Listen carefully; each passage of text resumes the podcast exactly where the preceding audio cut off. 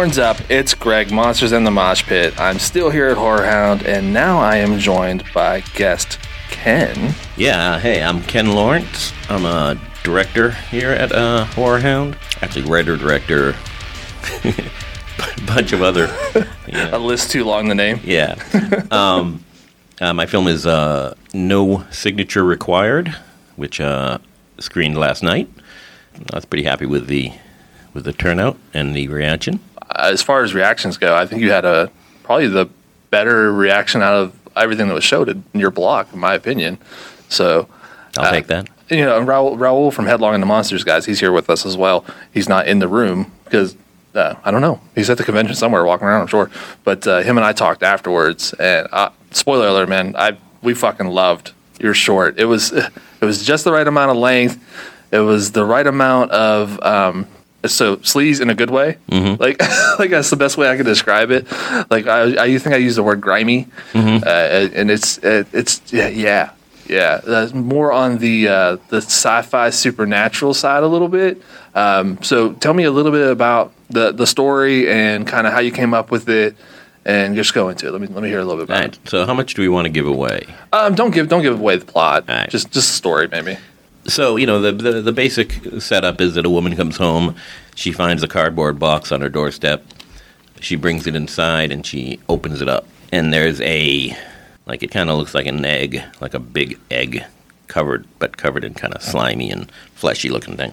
listeners, if you if you watched The Hatching last year, uh, definitely has that vibe of that egg. Just to give you guys a little bit of insight. Yeah. So she takes it out of the box, and then bad things happen. There you go. I think that's a good way to put it. That's a real good, leaving it vague enough to know, but uh, no signature was required to get that box into Yep. the house, in case you were wondering. Yep. yeah, and you know, the, the the idea came to me just I was just, you know, it was late at night, right? I have to listen to podcasts to keep my brain quiet. And I, Oh, okay. and I wasn't listening to podcasts. Sometimes I don't on purpose to to uh, you know, dig into my id a little bit and see what's going on down there. And um That's a scary place sometimes. the idea of this um, box on a, on your doorstep just struck me as a creepy visual, you know. yeah.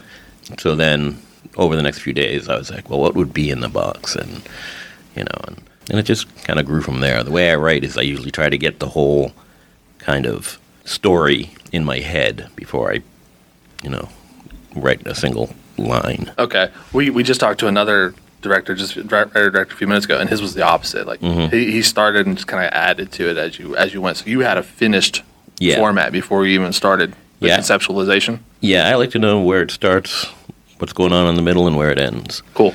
just because I don't know that some of my favorite directors I feel like don't know where their movies are going. you know, That happens. um, like like David Lynch. You know, I love David Lynch. Right. He's the master at creating. You know, this kind of I mean, he has it's Lynchian. I mean, that's Yeah, literally they call it Lynchian. right. but like, let's be fair. A lot of the times, I don't think he, he has any idea what his movies actually mean. Right. You know, and I like a little bit of um, you know ambiguity left, but I still think there should be a a feeling of completeness Okay. to the to the film. So yeah, so I like to have an idea of where I'm going before I start traveling. That's cool. You said, you said David Lynch. Uh, one of the directors I was kind of picking up was Cronenberg yeah. out of out of your work. You definitely influenced by Cr- Cronenberg a little bit. Yeah, I love Cronenberg, and um, you know, obviously the work he does in body horror, Yeah. um, especially his early stuff. You know, especially Videodrome and The Fly. Yeah, Yeah, he, um, some Videodrome vibes yeah, uh, out of out of your flick. yeah, yeah, a little bit, a, of, a little bit, you know, slimy stuff. some slime. There's some slime. Tell us a little bit about like how how did the shoot go? Was it it's- it was you know primarily one location, right? Yep. So you had a single single actress. It looks like Mhm. the whole time, right? So was it a COVID shoot or just it just happened to work out that it worked out perfectly to have a single location for it, or yeah, I mean that was, you know, when I write, I write to budget. Okay, You know, you know, I write to what the story needs, but I will, you know, if I'm planning on something and I, I have an idea in mind for the budget, then I will, you know, write a story that that meets that budget. Um, so single location was always part of the deal in my head as I was writing. Single actress, the same. And we got we got a great location from um, what the hell is that place called? Uh, B and B there. Airbnb. Airbnb, yeah.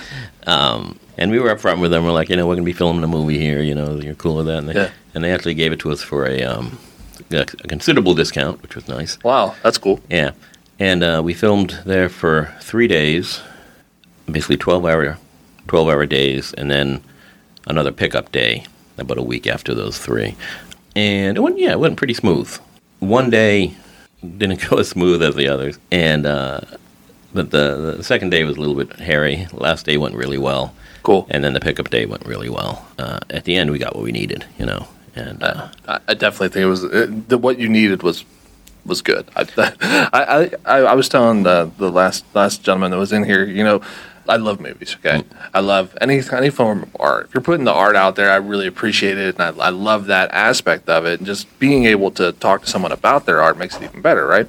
So when when I see something like this, just the the overall technique and everything that went into it is, is really well shot. I mean, I'm not trying to blow smoke up your ass. Like I legitimately was like, damn, that was that was good. You know what I mm-hmm. mean? And sometimes you don't walk away from a film festival like this with a lot of damn, that was good. Yeah. You know, feeling. So and I think you hit like, I don't want to give too much away to the listeners, but you hit that feeling of kind of what horror is about. So what kind of theme were you really trying to go for? Because you definitely get that a little bit of claustrophobic with that single setting, uh, and some some of the stuff that happens to her definitely makes you feel claustrophobic. Tell us just a little bit about theme wise, like what were you going for? Well, thematically, we were. I was kind of trying to explore the. Um, on one level, it was exploring kind of uh, vanity, right?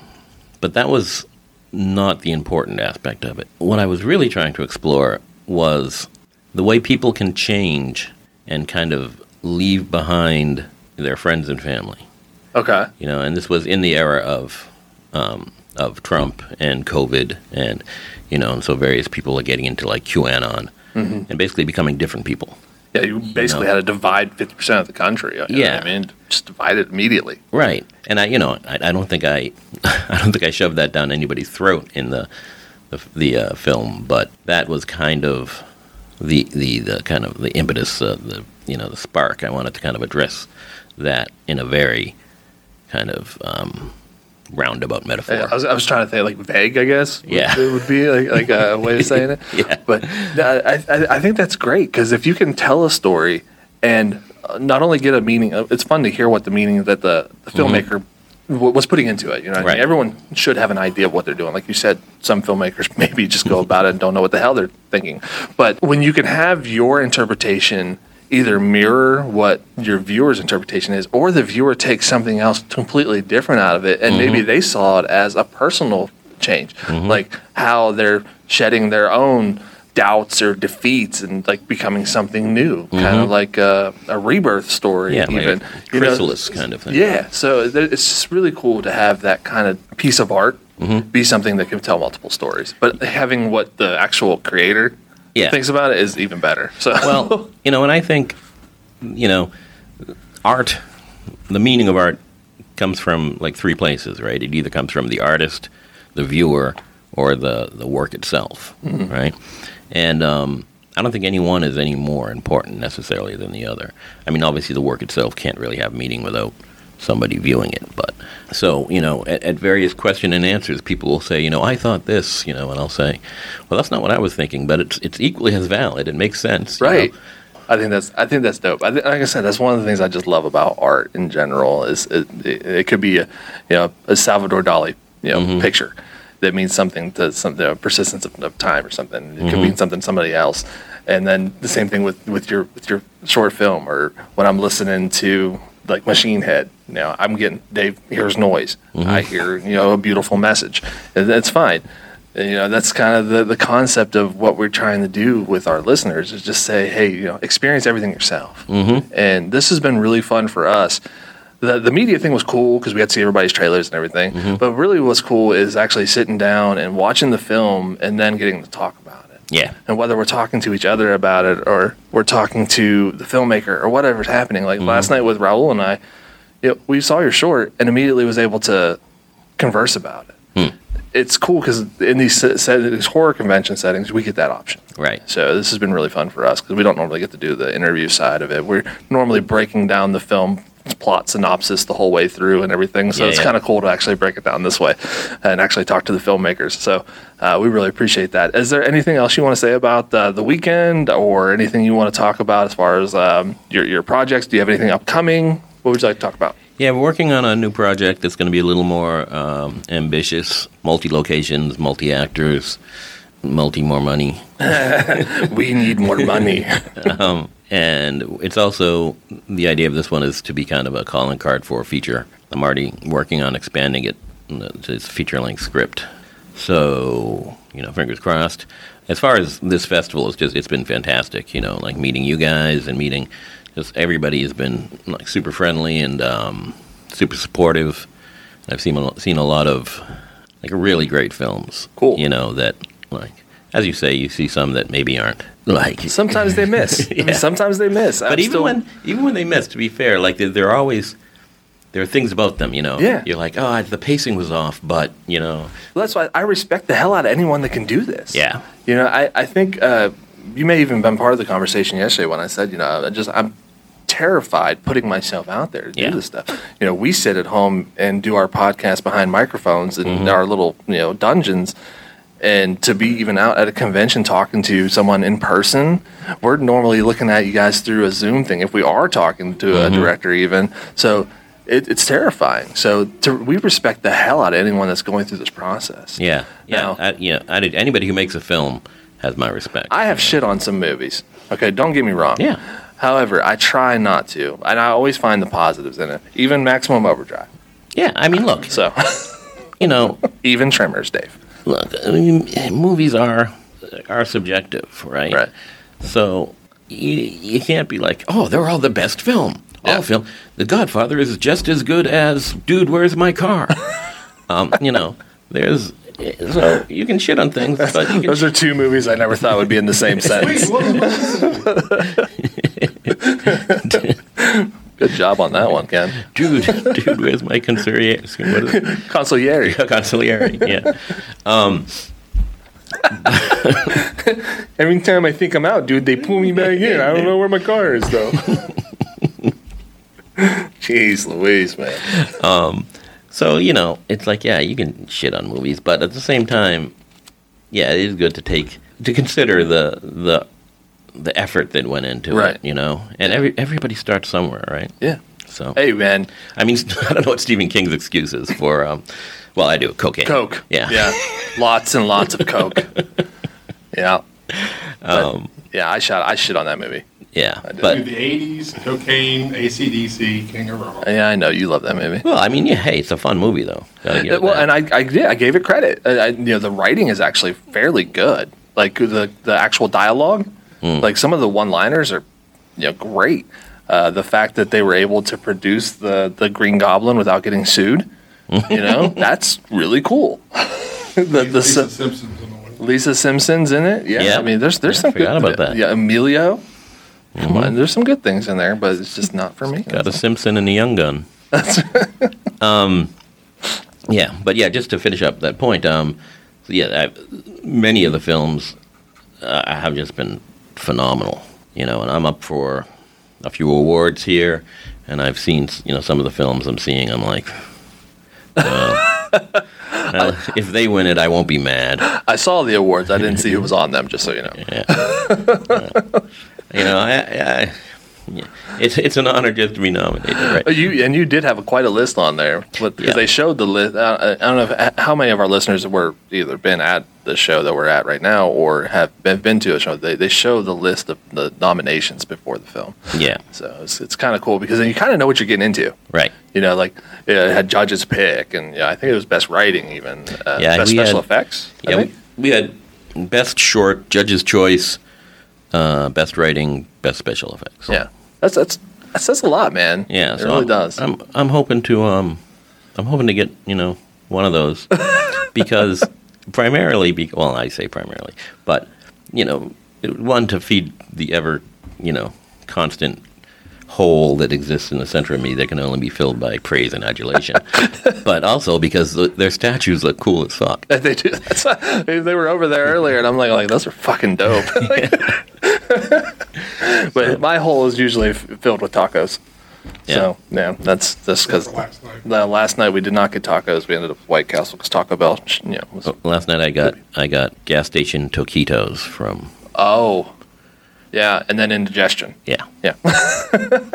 yeah. well, Ken, thank you so much for being here. Why don't you throw out your plugs, man? Let the, let the listeners know where they can find you. All right. Um, a simple plug. Just go to deathwhistlefilms.com, and that'll take you everywhere else. Which you is a great name, by the way. Death Thank you. Whistle. Like that's that's a that's a heavy metal name right there. Like Well, that's that's heavy metal. You know, that's like an actual thing, right? yeah, Yeah. yeah. The Death Whistle. Yeah, I didn't. Um, when I found it, I was like, "That's that's so fucking heavy metal." Yeah, that's like that is fucking metal. Like, well, uh, well, that's that's it for this one, listeners. Uh, but Ken, what we say one time, uh, you know, when we're in the mosh pit and someone falls down, do you know what to do? pick them the fuck up. You pick them. Oh my god, he even said to pick them the fuck up. That's exactly what we Look, say. Okay, can I make can I make give a little quick Yeah. anecdote?